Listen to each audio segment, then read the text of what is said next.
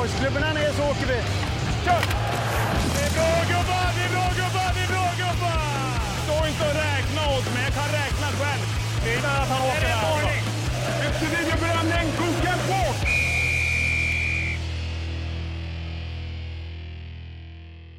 Men hej på er och varmt välkomna ska ni vara tillbaka till SHLs domarpodd. Mitt namn är Robin Hedqvist och arbetar med kommunikation på SHL. Man kan säga att vi i podden gör lite av en eh, comeback där dagens och många roliga samt eh, informativa avsnitt eh, väntar framöver. Den här, eller det här avsnittet spelas in onsdag den 23 mars och vi kör en ordentlig rivstart direkt här med två stycken gäster. Det är huvuddomare Micke Nord och sen har vi även en gammal spelare med oss som nu tagit en annan roll inom ishockeyn, nu som materialförvaltare och det är Emil Kåberg, eh, som jag är övertygad om att många av er lyssnare har koll på sedan innan. Först och främst eh, Emil, varmt välkommen till SHLs domarpodd. Tack så mycket. Och eh, Micke, välkommen till podden. Tack så jättemycket. I dagens avsnitt så är tanken då att vi ska prata om er såklart. Vi ska ta upp lite roliga anekdoter, prata lite kommunikation, händelser ehm, och lite perspektiv hur det kan se ut eh, på isen från en domare och eh, hur det kan se ut som från en spelare som ändå var rätt färgstark eh, som aktiv. Vi ska även titta på några situationer i sedvanlig ordning som vi alltid gör i Domarpodden med lite inspel på vad ni tycker bör gälla. Hur känner ni inför det som väntar oss här idag? Ja, ty tycker det låter spännande, får se om man har några bra svar, men det tror jag, det ska jag få ihop. Mm. Jag tror att ni kommer ha. Micke, hur känner du? Ja men det ska bli fantastiskt kul att få, få debattera några situationer med en, en gammal ringkräv som Emil. Så det ska bli, ja, det blir kul.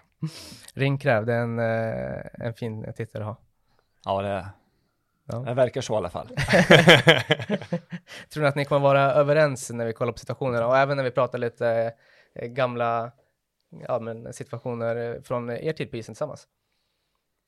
Ja det tror jag. jag. Jag tror att vi, vi kommer säkert ha några meningsskiljaktigheter. Men nu sitter både jag och Emil här med, med 54 i vilopuls och, och inte är så uppeldade i, i något känslomässigt slag. Så nu tror jag vi är tämligen samstämmiga i saker och ting. Ja, det tror jag, men vi kommer nog...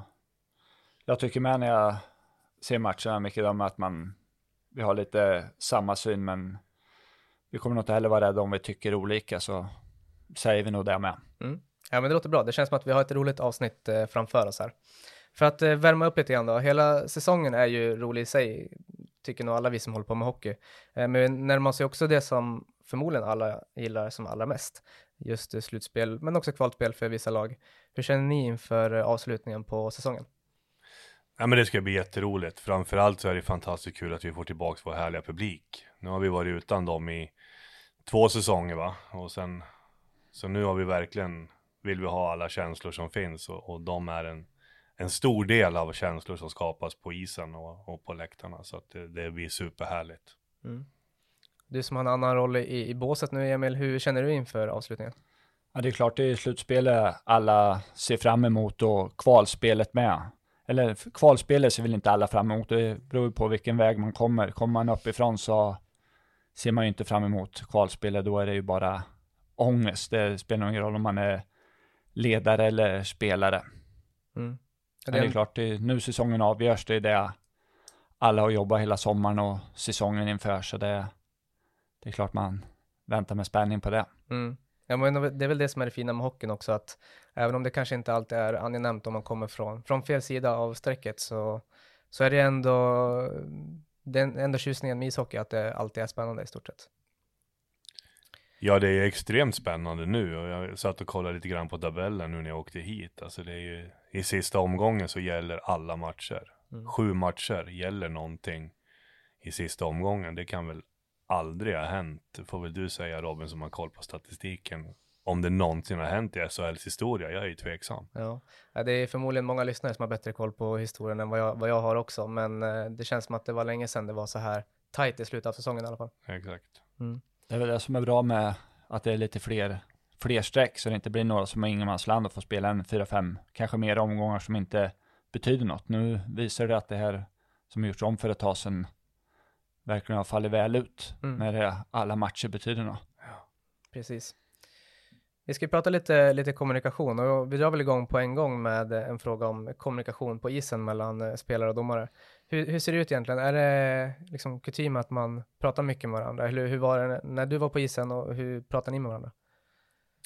Ja, men vi pratar en hel del med varandra. Det var samtalen har ju förändrats över tid, precis som samhället har förändrats över tid, så, så har ju även dialogen på isen förändrats. Eh, förut så kanske det var, när, när Emil var aktiv så var det kanske en hårdare ton till varandra, men alla köpte någonstans in det. Nu är det mera en dialog. Och där tror jag att både vi domare har blivit bättre på att föra dialogen, men också att, att ta emot dialogen. Jag tror att när Emil spelade så var det kanske mera en känsla av att det var vi och dem. Och nu känns det mera som att, att vi är en stor hockeyfamilj. Men det finns fortfarande saker vi kan utveckla i kommunikationen. Tycker jag. Så äh, jag tycker att vi har gått framåt där. Och det, mm. Så det blir ganska bra, bra saker som sägs. Mm. Hur ser du på det, Emil? Ja, men det håller jag väl med om också att det, det är mer dialog nu. Förut var det mer kanske från domarna att när man vill ha en dialog att handen får upp att hit får du inte komma nu, räcker det att de visar det på liksom håll. Och det irriterar jag mig på när jag så spelar och jag irriterar mig fortfarande på det när jag ser nu. Det har ju blivit bättre, men jag tycker det är långt ifrån bra. Det är alla domare gör ju fel och det är spelarna mycket lättare att köpa det om de säger att inte nu, jag förklarar det sen, eller har de tid att ta dialogen och förklara sin sin sida på det, fast de gjort fel, så då lugnar det ner sig. Det finns några domare nu, tycker jag, som är snabba upp med handen och som, det hör jag spelarna med pratar om att han går inte att prata med. Mm. Och det, den domaren har de lite, vad ska man säga, lite agg mot innan matchen, för han, nu är det han idag. Den går inte att prata med. Och då försöker spelarna säga till varandra, nu vet vi det, men de, det går inte att hålla sig i stridens hetta när de är ute. Då försöker de och så kommer handen upp och så sen är det irriterat. Mm. Men det har blivit bättre tycker jag, absolut. Mm. mm. Ja men det är bra. Det är ju eh, varje, även om man ska försöka hålla en, en, liksom en jämn nivå inom hela domarkåren så är det ju olika typer av människor också, så att det är ju väldigt olika beroende på, på vilken domare det är.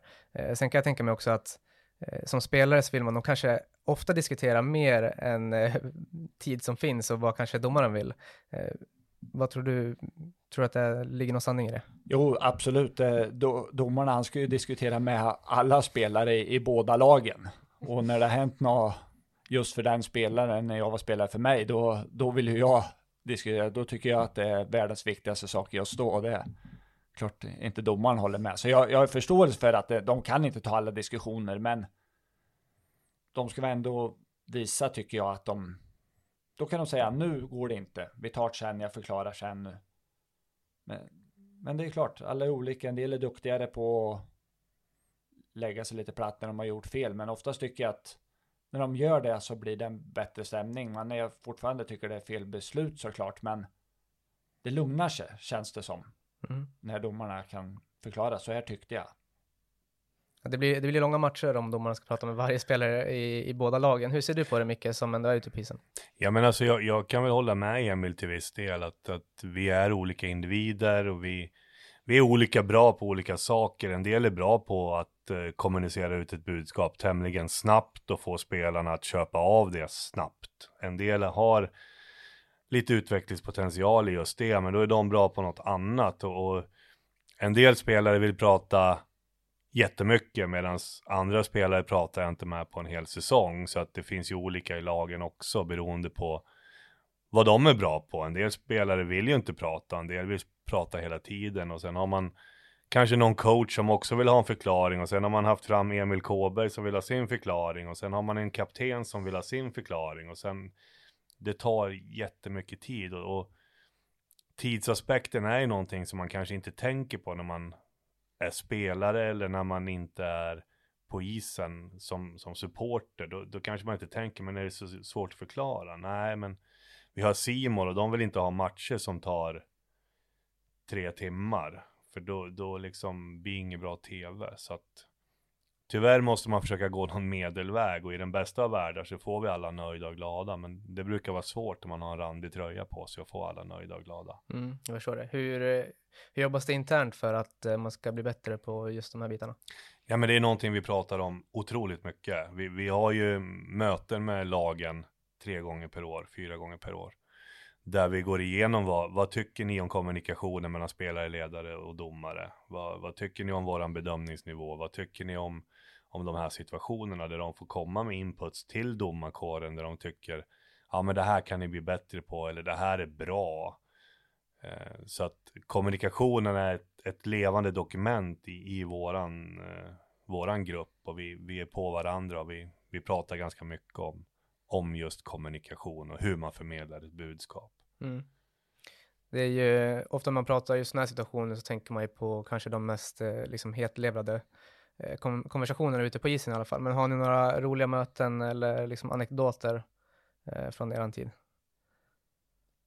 Ja, men jag kan ta men jag, jag, jag, väljer att ta bort hans namn för att eh, av ren respekt till den här spelaren. Eh, det kommer en spelare till mig och så säger han till mig, det är en sån solklar slowfoot.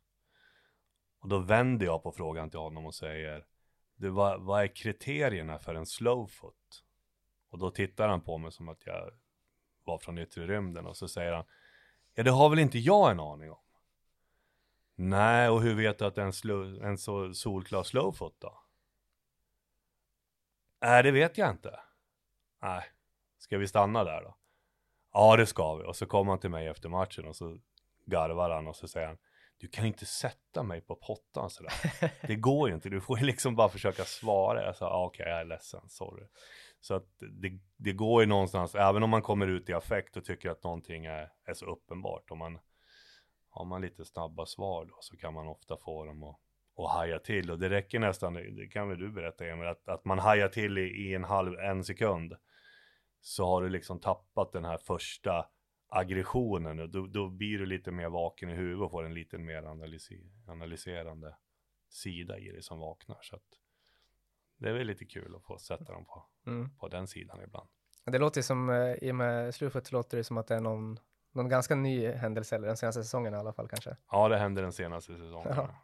Hur är det med dig då Emil? Har du några roliga? Du, jag kan tänka mig att du har ganska många roliga minnen så att uh, du får väl försöka fiska upp någon. Jo, det har jag väl med och jag skulle vilja så mycket inte nämna den spelaren kanske då, men det, det var när jag var spelare och vi hade ryckt ihop några gånger, jag och den spelaren och så var det efter mål, jag vet inte, jag kommer inte ihåg om vi hade gjort mål eller de och tek i mittzon och han liksom talade om högt och tydligt där hur dum i huvudet jag var. Och då man var fram till oss liksom att vi skulle låta varandra vara på teken där och han helt dum så, så svar, svarade jag till honom och sagt att hade du haft mitt huvud, då hade du varit kvar i NHL. Och domaren då, jag kommer inte ihåg vilken huvuddomare det var, han, han fick ju för att han inte skulle liksom han tyckte det var ett roligt svar, men han fick ju vika åt sidan och bita sig i läppen så han inte skulle skratta den spelaren i ansiktet. Jag hade bara blivit glad av det, men jag såg ju reaktionen och det gjorde nog den spelaren med på domaren med. Det vart tyst efter det. Han... Pratade ni två någonting eh, efter matchen eller senare om just det? Domaren har jag, har jag pratat med. Det. det är synd att jag inte kommer ihåg vem det var. Ja. Men spelarna och jag har inte pratat någon gång i alla fall. jag förstår. Vi skulle nog kunna göra det idag tror jag. Det, det skulle nog gå bra, men inte då i alla fall och inte i den finalserien. Nej, det är ju lite, det är speciellt när det är slutspel också då, då blir det lite mer intensivt.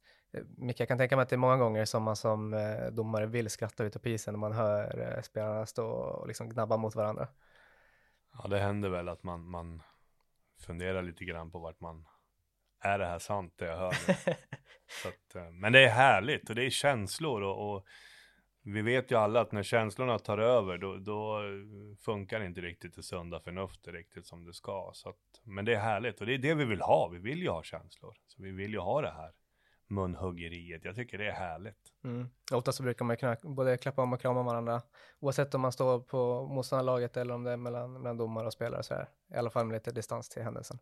Och det är väl det som är det fina med den här sporten tycker jag. Ja det är det ju och det är ju fast man säger som du sa förr med det kanske var en hårdare jargong och lite fulare ord och sånt så är det det är ju egentligen, det vet ju alla innerst inne, det är ju inget personligt mot någon utan det är passa på vid rätt tillfälle, har man information om någon spelare, något som har hänt eller det som händer i matchen och sånt och man lägger fram någon syrlig kommentar vid rätt tillfälle. Det är ju för att få den andra ur balans i matchen. Det är ju inte för att vara taskig något, något personligt och det vet ju alla innerst inne. Så efteråt så är det ju oftast lugnt vad man än egentligen nästan har sagt till varandra. Mm. Du, eh, Nord, hur ser du på spelare som tar mycket plats ute på isen? Men jag har ingen problem med spelare som tar plats på isen. Jag, jag, jag brukar säga att vi domare är ju inte där för att, att vi ska ha någon huvudroll. Utan det är spelarna som ska ha huvudrollen. Det finns ju ingen supporter som går och köper en biljett för att titta på mig när jag ska döma en hockeymatch. Ja, kanske min mamma och min fru. Men några andra är det ju inte. De köper biljett för att komma dit och titta på sitt lag och se, se sina grabbar spela hockey. Eh, och jag har inget problem med de spelarna som tar mycket plats. Eh, om de gör det på ett bra sätt, annars så, så finns det ju en regelbok att stödja sig på. Så att det är härligt.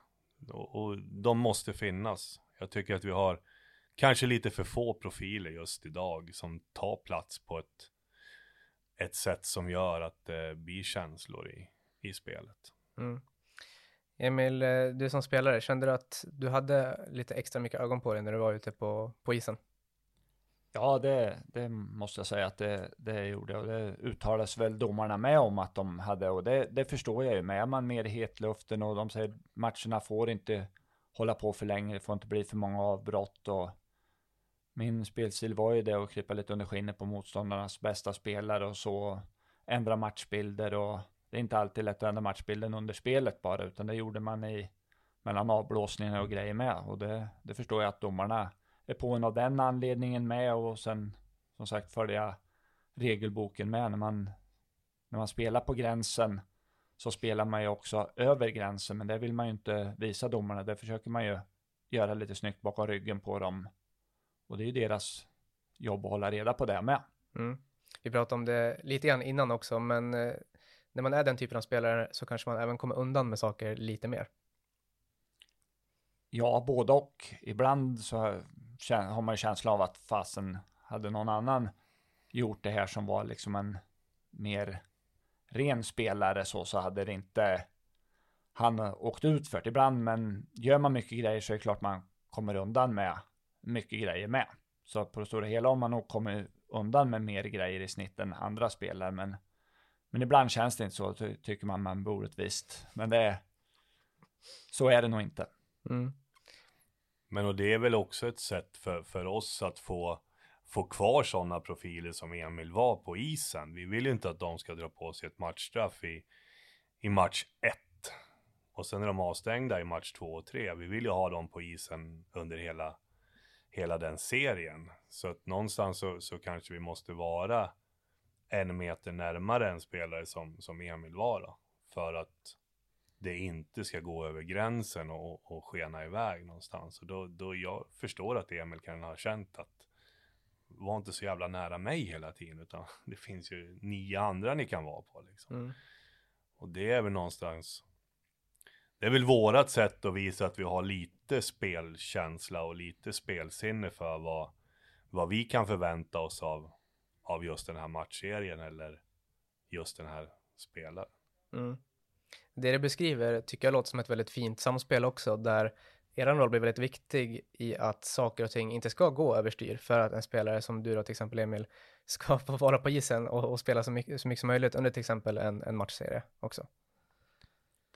Det tycker jag, det är kul, kul att höra och det är, det märkte man ju lite när man spelar med olika domare som nu har det tycker jag kommit upp mer domare, nu är alla mer på hugget. En del före det varit lite slentrian och då kunde man säga att de kom att nej, ta det lugnt idag, jag orkar inte liksom. Men fastän det är deras jobb med att, att vara på tå. De skulle helst egentligen känna så att hoppas han gör nog nu så jag kan visa ut den för matchen så kommer det bli en lugnare match för mig. Och då är man där som domare, då kanske man är som en del spelare, att då kanske man håller på något år för mycket tycker jag. För det är ju ändå det det ska ju vara lite underhållning för publiken, inte bara lirare och målskyttar, utan det ska vara lite grovjobbare med. Det blir lite mer känslor och, och sånt med, så det. Men det är nog inget lätt jobb att vara domare, det, det har jag nog förstått. Ja. Jag, menar, jag, jag tycker att det är jätteviktigt det, det du pratar om nu. Alltså, vi, vi kan inte bara värna om målskyttar och, och, och passningsspelare och poänggörare. Vi måste ju också värna om de som har en annan roll. Eh, det finns ju en anledning varför man sålde ut lösskägg sista åren du spelade i Bern Arena. Liksom. Det var inte för att du gjorde 50 mål på en säsong. Du, du hade ju något annat som folk betalade en entrépeng för att gå dit. Och det är ju minst lika viktigt att värna om de spelarna. Och kan vi då få dem att, att spela en hel matchserie så är det en, en, en, ett bra dagsarbete av oss domare. Även om när de väl går över gränsen, då måste vi bestraffa dem. Men kan vi få dem att hålla sig precis bort hitanför den där gränsen så, så är det jättebra. Och då, då får ju vi vara nöjda med vårt jobb. Mm. Emil, vad tycker du är eh, viktigaste karaktärsdragen hos en, eh, en domare ute på isen? Ja, det var lite som jag var på inne på att man liksom står upp och pondos med och för det, det, man har gjort och det man har blåsit och sen, sen tror jag alla förstår att det, det blir fel ibland, men att inte liksom avvisa det.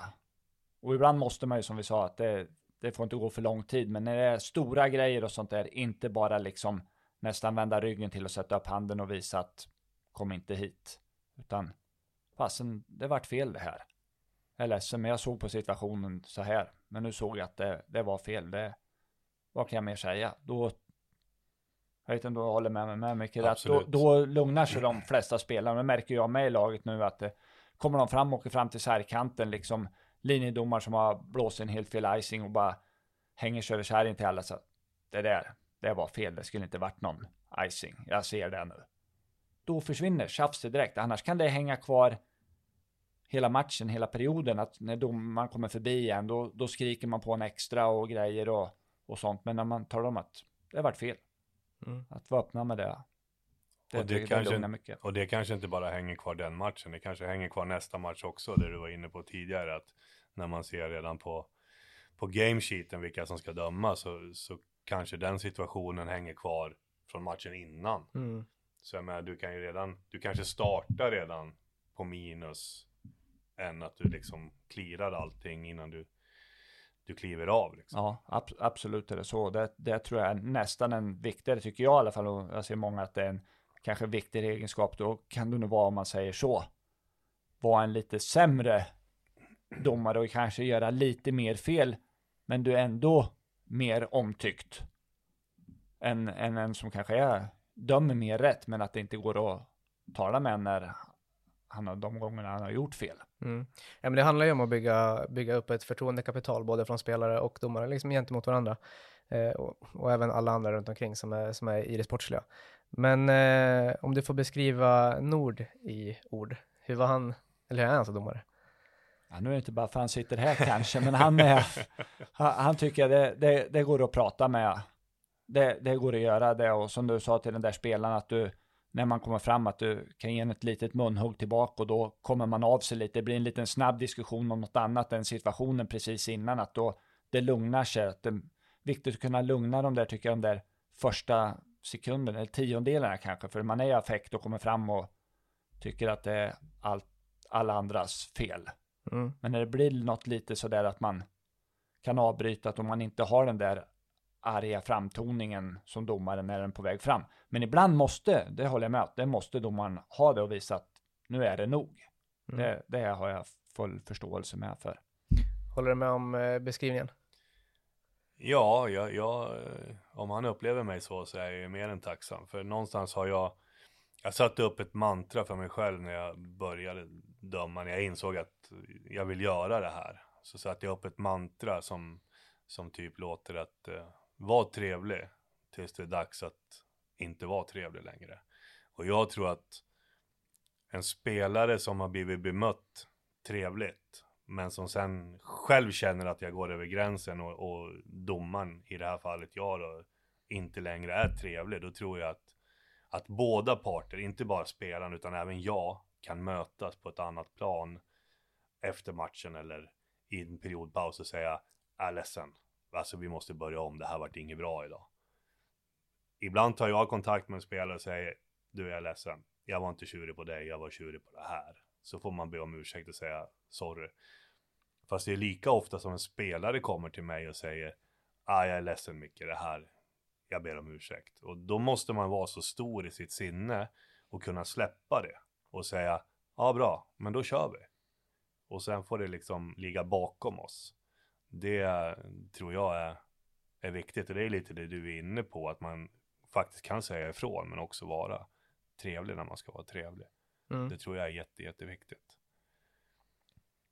Och sen att få den dialogen, när vi pratade om lite innan, du sa att domarna som åker runt och visar innan säsongen lite situationer och det är olika domare till olika lag, de tar väl är det rätt så att de går till lite olika distrikt eller var de är ifrån? Och ja, men lite i närområdet. Ja, närområdet. Ja. Då, då, tycker jag att då får, det kanske domarna skulle byta av lite eller vara runt mer innan, för den domarna man har haft det laget den säsongen som har gått igenom det där, den får man en liten annan personlig koppling till någon man känner lite mer. Den häver man sig inte ur.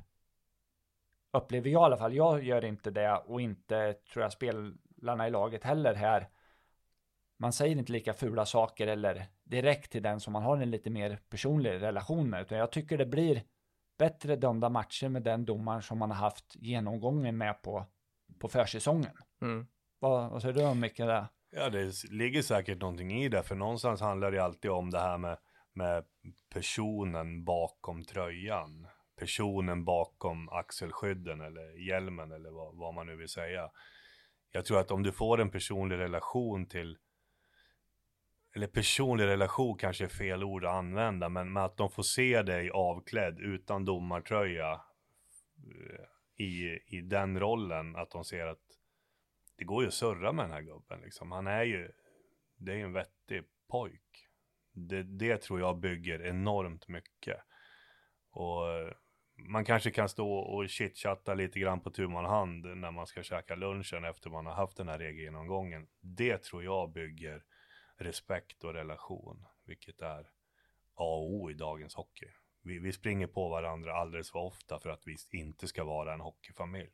Mm vi, vi umgås tre kvällar i veckan. Det är snudd på att man umgås mer med, med hockeyspelare och tränare än vad man gör med sin egen familj under hockeysäsong. Så det är för mig otroligt viktigt att, att visa vem är jag privat? Vem, vem är jag på fritiden när jag inte är hockeydomare? Mm. Det är för mig viktigt. Mm. Jättekloka tankar och tror jag väldigt viktigt för, för alla som är i och runt den här sporten och jobbar med det. Att eh, både höra och, och liksom ta med sig. Eh, vi, ehm, Örebro ligger ju på en åttonde plats nu när vi spelar in det här avsnittet eh, och det är en match kvar. Eh, och på tal om det, så för de som inte har koll på det, ehm, det kommer säkert vara många som har koll på, på historien också, men så har ju du faktiskt Emil också Eh, en åttonde plats i den totala utvisningsligan i SHL. Eh, hur reflekterar du över din eh, roll ute på isen, både då och kanske med distans till det nu när, när det var några år sedan? Ja, man har väl varit en spelare, det ser man ju där på minuterna, att man har spelat lite över gränsen med och något år i början i SHL där då ville man ju göra sig ett, ett namn med och fick rätt så många minuter då och då ville man visa att man klev aldrig undan. Man gjorde det väl kanske lite i tid och otid då med, men det var väl lite vad statuera exempel att jag ger mig aldrig att det spelar ingen roll vem som var, var på en om så vill man visa vad man stod för. Sen över säsongen har gått upp och ner lite, men det är klart man var ju en sån spelare, man får ju lite minuter på sig. Mm. Känner du eh, en stolthet i, över din del i eh, liksom elitserie och SHL-historien? Det är ändå att skriva upp sig på, på listan. Ja, både och. Man, som sagt, man vinner väl inga, det säger alla, man vinner inga matcher i utvisningsbåsen, men många av de där minuterna har jag ju fått med mig någon också. Så det, det är ju inte bara alla minuter är inte på minuskontot och några har väl aktat sig för den med i närkamper och sånt man haft nytta av och vunnit puck med. Att man har tagit några kanske onödiga minuter med. Så det, ja, jag ska väl erkänna att jag är lite stolt över det. Mm. Nu när du har en, en annan roll i båset, hur, eh, hur upplever du liksom situationer på isen? Kan du fortfarande brinna till trots att du liksom inte kan kasta dig ut på isen och, och munhuggas eller ge dig in i kampen? Jo, visst gör, gör man det, man, men det, det går väl över lite från år till år. Det var väl de första åren. Jag hade inga problem tycker jag att gå över till att vara materialare från spelare, men det är klart man reagerar lite mer i början då. Då slog väl vandelen av hjärnan till att då, då hände det mer saker på isen som man direkt reagerar över. Nu tar jag det lite lugnare, men det tror jag man alltid kommer göra när man varit spelare och behöver man inte vara spelare för. Är man nära spelet och spelarna och isen så kommer man reagera. Men jag talar väl lite egen sak såklart. Men det är väl därför jag sitter här, här med och pratar nu, att vi hör den här sidan med. Men jag tycker med det sådana spelare som jag var. som när vi möter Malmö, så jag tycker det är lite roligare när Sylvegård kommer hit. Fast han kanske inte är så bra för vårat lag såklart. Så han är jobbig för våra spelare att möta, men det, jag tycker det är lite roligare när det är en sån i andra laget med. Det blir en, en rolig grej till att titta på i matchen. Mm. En till dimension helt enkelt till, till sporten. Ja, det tycker jag. Mm. Jättebra. Vi har ju förberett eh, en del situationer och i sedvanlig ordning här för, för SHLs domarpodd så ska vi ta och eh, kolla på dem. Veckans situationer.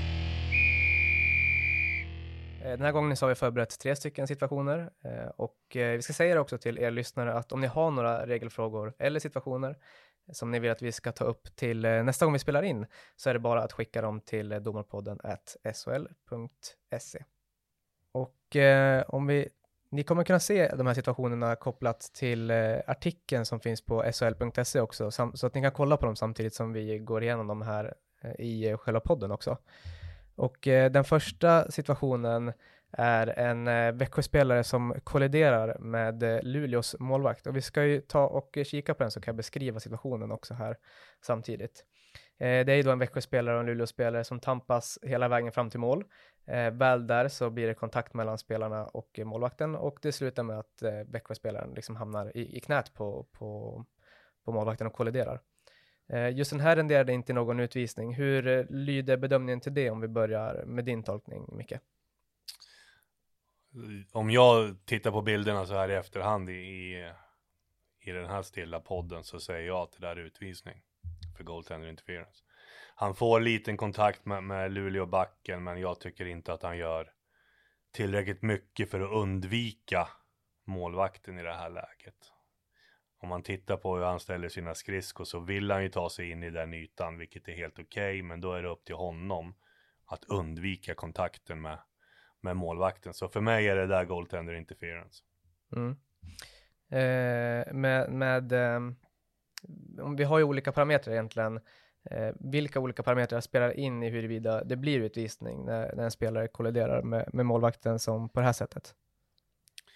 Nej men jag tycker att eh, Växjöspelaren i det här läget, han, han, han gör ett halvtamt försök att försöka undvika kontakten. eh, och misslyckas. Och det är ju en parameter. Gör han allt i sin makt för att undvika kontakt med, med målvakten? Och det tycker inte jag att han gör. Utan han vill driva på mål och han vill ta retur och kontakten uppstår och då, då är det utvisning för mig. Mm. Hur ser du på den här situationen, eh, Emil? Ja, jag ser lite liknande. Han gör ju inte allt för att undvika det, men sen precis i sista sek sekunder, jag tror inte han hinner, skulle hunnit väja för målvakten ändå.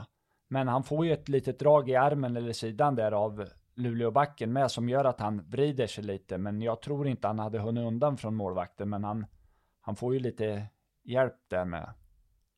Så mm. jag, jag tycker inte lika jag är nog lite mer, i alla fall, att, att fria Växjöspelaren där. Mm. Mer kluven. Om, man, ja. om, om då säger så här, om vi tittar på, finns det plats för honom att ta den vägen utan att få kontakt med målvakten? Säg att backen inte är där då. Finns det tillräckligt med plats för honom att ta och undvika kontakten? Nej, jag tror inte han hade, jag tror han hade touchat i målvakten ändå. Tror jag också. Det, det tror jag, men han får ju, Säg att han hade ställt sina skridskor åt andra hållet och försökt åkt mot backen i det här läget då. Då hade jag nog kunnat fria den. På ja. grund av att då gör han ändå, han har en skridskon åt, åt rätt håll om man säger så då. Kanske klumpigt uttryckt åt rätt håll. Men alltså nu, nu vill han ju gå på sin egen retur. Det finns inte tillräckligt mycket plats. Därför uppstår kontakten. Och sen är han i det blåa området ganska klart och tydligt. Så att det här är alltid svårt, tycker jag. Men någonstans måste vi ju skydda målvakterna. Och jag vet att nu kanske jag får hälften av fanskaran på mig när jag säger att vi ska skydda målvakterna. Men, men målvakten är ju en fruktansvärt utsatt post. Mm. Och här... Och när han sitter på knä i det läget så är ju en knäskada inte allt för långt bort. Nej, precis. Och här, här slutar det ändå ganska bra. Det blir ju en, eh, en liten hockeyrumpa i bröstet som gör Ja. att han faller bakåt. Precis. Men, Så ja, för mig är det där utvisning. mm. Ja, men intressant. Det är ju eh, egentligen eh, hyfsat, hyfsat eh, lika i, i, er, eller i tankarna kring den här situationen, men ändå lite, lite olika. Vi har ju en till och det här är ju en, en situation som eh, har varit ganska debatterad nu på de senaste omgångarna här och det är ju en sekvens där eh, målburen flyttas i matchen mellan Malmö och Djurgården, där det dömdes mål faktiskt också. Eh, och ehm, den är kanske mer för dig, eh, Micke, som har koll liksom, exakt på regelboken här, men, men varför dömdes det mål i just den här situationen? Vi har ju många supportrar i alla fall som, som minns en gammal regel, eh, som vi pratade om här innan också. Ja, precis. Eh, Den gamla regeln hade ju inte det här varit mål för det hade varit flyttad målbur. Men nu har vi skrivit om regeln och regelboken som säger att om målburen flyttas i samband med en uppenbar målchans och att det är försvarande lag som, som flyttar målburen och pucken går in mellan där, där tänkta stolparna skulle stå så är det fortfarande mål. Och i det här läget så är det ju Klart och tydligt så är det ju målvakten som flyttar målburen när han ska göra en förflyttning. Pucken spelas in snett inåt bakåt. Uppenbar målchans. Pucken spelas in på ett korrekt sätt mellan stolparna. Så, så det här är ett godkänt mål. Mm. Och, och, ja, men om vi pratar liksom regeländringar och när de kommer, om vi tar Emil när du var som spelare, hur tyckte du att det fungerade med, med regeländringar att, eh, jag menar, dels att sätta sig in i de nya reglerna, men hur, hur tyckte du att det liksom var glasklart eller fanns det att arbeta på där? Ja, det var nog glasklart. Det var att man inte, kanske inte var så intresserad själv och, och ta reda på, men man vart ju upplyst. Jag, tyck, jag tycker det fun- fungerar rätt så bra, men så är det klart att man hänger kvar i en del gamla, så jag förstår fans kan göra den här situationen. Att det är så har det varit många år, sen kommer det. Det är klart man glömmer bort det. det är, men det, det tycker jag fungerar bra. Mm. Det har inte varit några tveksamheter och, och är den ändrad och man har fått information sen när man har glömt det, då är det ju ens eget ansvar att hålla Ja, uppdaterad så med. ja, precis. Och sen eh, är det någon som man inte kommer ihåg att det har blivit en regeländring så brukar det oftast ta några omgångar bara så, så brukar den sitta. Vi har ju till exempel till den här säsongen med, med målvakter som, som hanterar pucken utanför och åker in bakom mål. Eh, Den, eh, den tog ju några omgångar innan man liksom såg att de hade den i bakhuvudet. Ja, precis. Vi, hur upplever du att, att spelare och ledare förhåller sig till nya regler? Är det, är det liksom utbrett att många har, har koll på dem? Jo, men jag tror att de har koll på dem, precis som Emil säger. Jag, jag, jag är säker på att de har koll på dem. Sen ska man ju inte glömma bort parametern att du har kanske 160 i puls när du ska koppla på hjärnan och tänka på en ny regel. Det får man ju aldrig glömma. Så att jag tror att när, när man väl får det förklarat för sig och, och pulsen går ner lite grann då, ja just det, så är det ju. Så att jag upplever att de har ganska bra koll på, på nya regler. Och, idag är spelarna ganska nyfikna på regler. Hur tolkas det här? Kan jag göra så här? Det är jättemånga frågor som kommer från spelare. Om jag gör så här, är det okej? Ja, det är okej. Eller nej, det är inte okej på grund av det här. Så att jag upplever att de är, de är ganska på vad det gäller regler. De vill veta. Eh, De vill inte åka runt och, och chansa där ute, utan Nej. de vill veta. Är det här okej? Ja, men det, det tyder ju på ett, eh, på ett tydligt in, intresse ändå. Hur, eh, hur arbetar eh, ja, men, domare och ligan med att uppdatera spelare och ledare? Vi har ju våran regelgenomgång på sommaren med var- alla lagen. Där vi åker runt i föreningarna och har, har ett batteri med, med, med regler som vi går igenom. Framförallt de som är förändrade eller förfinade. Det är inte säkert att vi behöver ändra en regel. Vi kan ju ändra en tolkning i en regel som förfinar själva regeln. Så då, då har vi en träff med dem där vi, där vi går igenom alla sådana saker och, och även en frågestund med spelare och ledare så att de, de verkligen känner sig trygga med, med allting som ska börja inför säsongen. Sen har vi också de här eh, lagträffarna där vi sitter på, nu har det varit teamsmöten, där vi sitter och går igenom saker. Och eh, där finns det också tid för, för frågor för lagen. Vi hade den här situationen, vad gäller i den? Och så får man förklara och då, det blir också en slags regelutbildning under de träffarna då. Så att, Mm. ja, jag tycker att de är på på det faktiskt. Mm. Håller du dig fortfarande uppdaterad, Emil? Ja, det, det, blir- det blir det faktiskt. När man är runt laget och så, så är det väl ens uppgift med att ta in den formationen och, och sen med spelarna som du säger, när de har 160 puls, de kommer inte ihåg allt. Då är väl inte bara tränaren utan vi andra ledare runt om med, hjälper dem och påminna dem och förklara med. Så det tycker jag håller med, skapligt uppdaterad. Mm. Ska vi gå över till våran eh, sista situation här då för, för det här avsnittet och det är en tackling mellan Linköping och eh, Oskarshamn. Och den här är ganska straightforward egentligen. Eh, det är en tackling i matchen, eh, ganska tuff, precis, precis som hockeytacklingar kan vara ibland. Eh, och ni ska få eh, komma med, med input på, på hur ni ser på den, om den är schysst, om den är eh, för hård eller om den är sen eller hur, hur ni ser på den. Men hur, eh, vad tycker ni när ni, när ni ser den? Om vi börjar med dig Emil. Jag tycker det är en eh, schysst tackling. Det är väl en lite uppåtgående rörelse precis, men det, det blir det automatiskt man sätter emot. Den blir ju, man skjuter uppåt lite med benen, men det är ingen jätteuppåt rörelse så.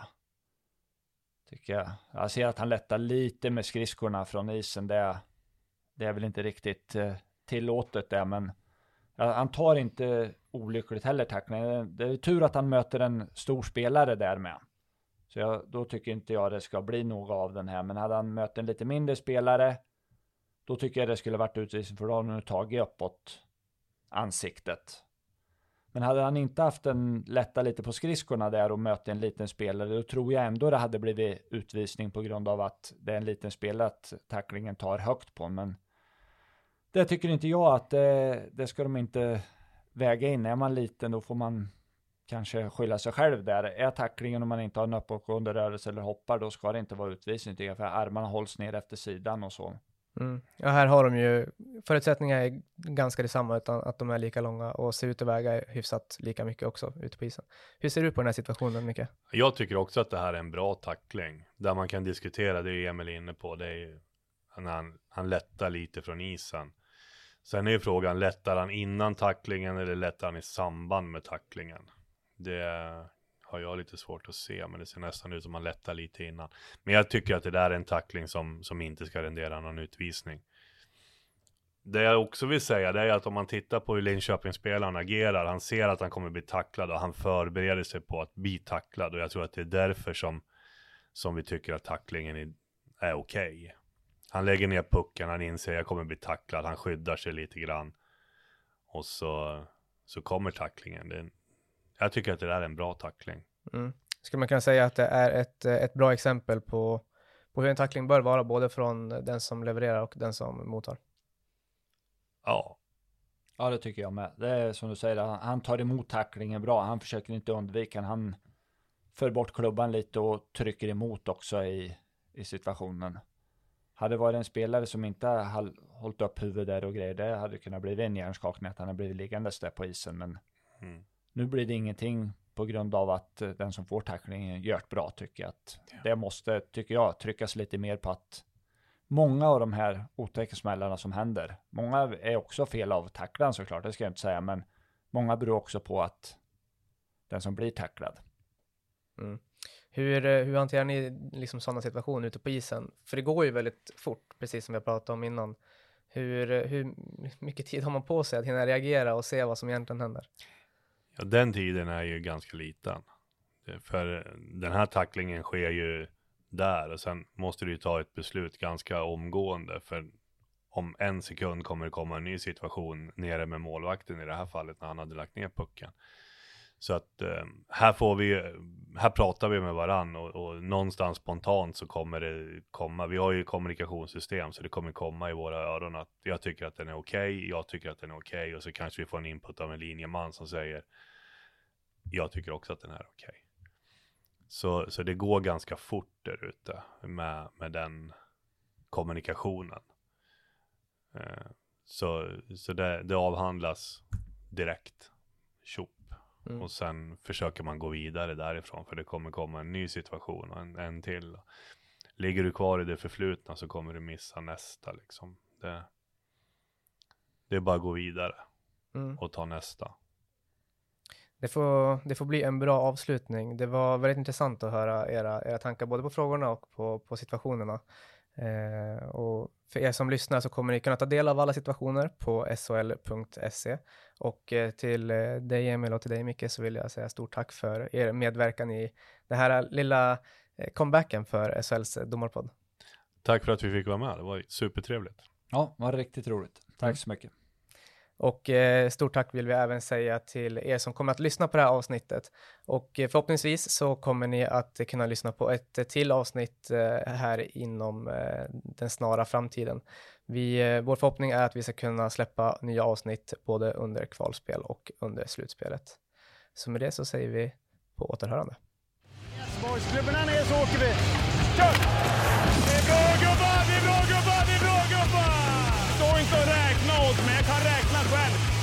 Tunnel.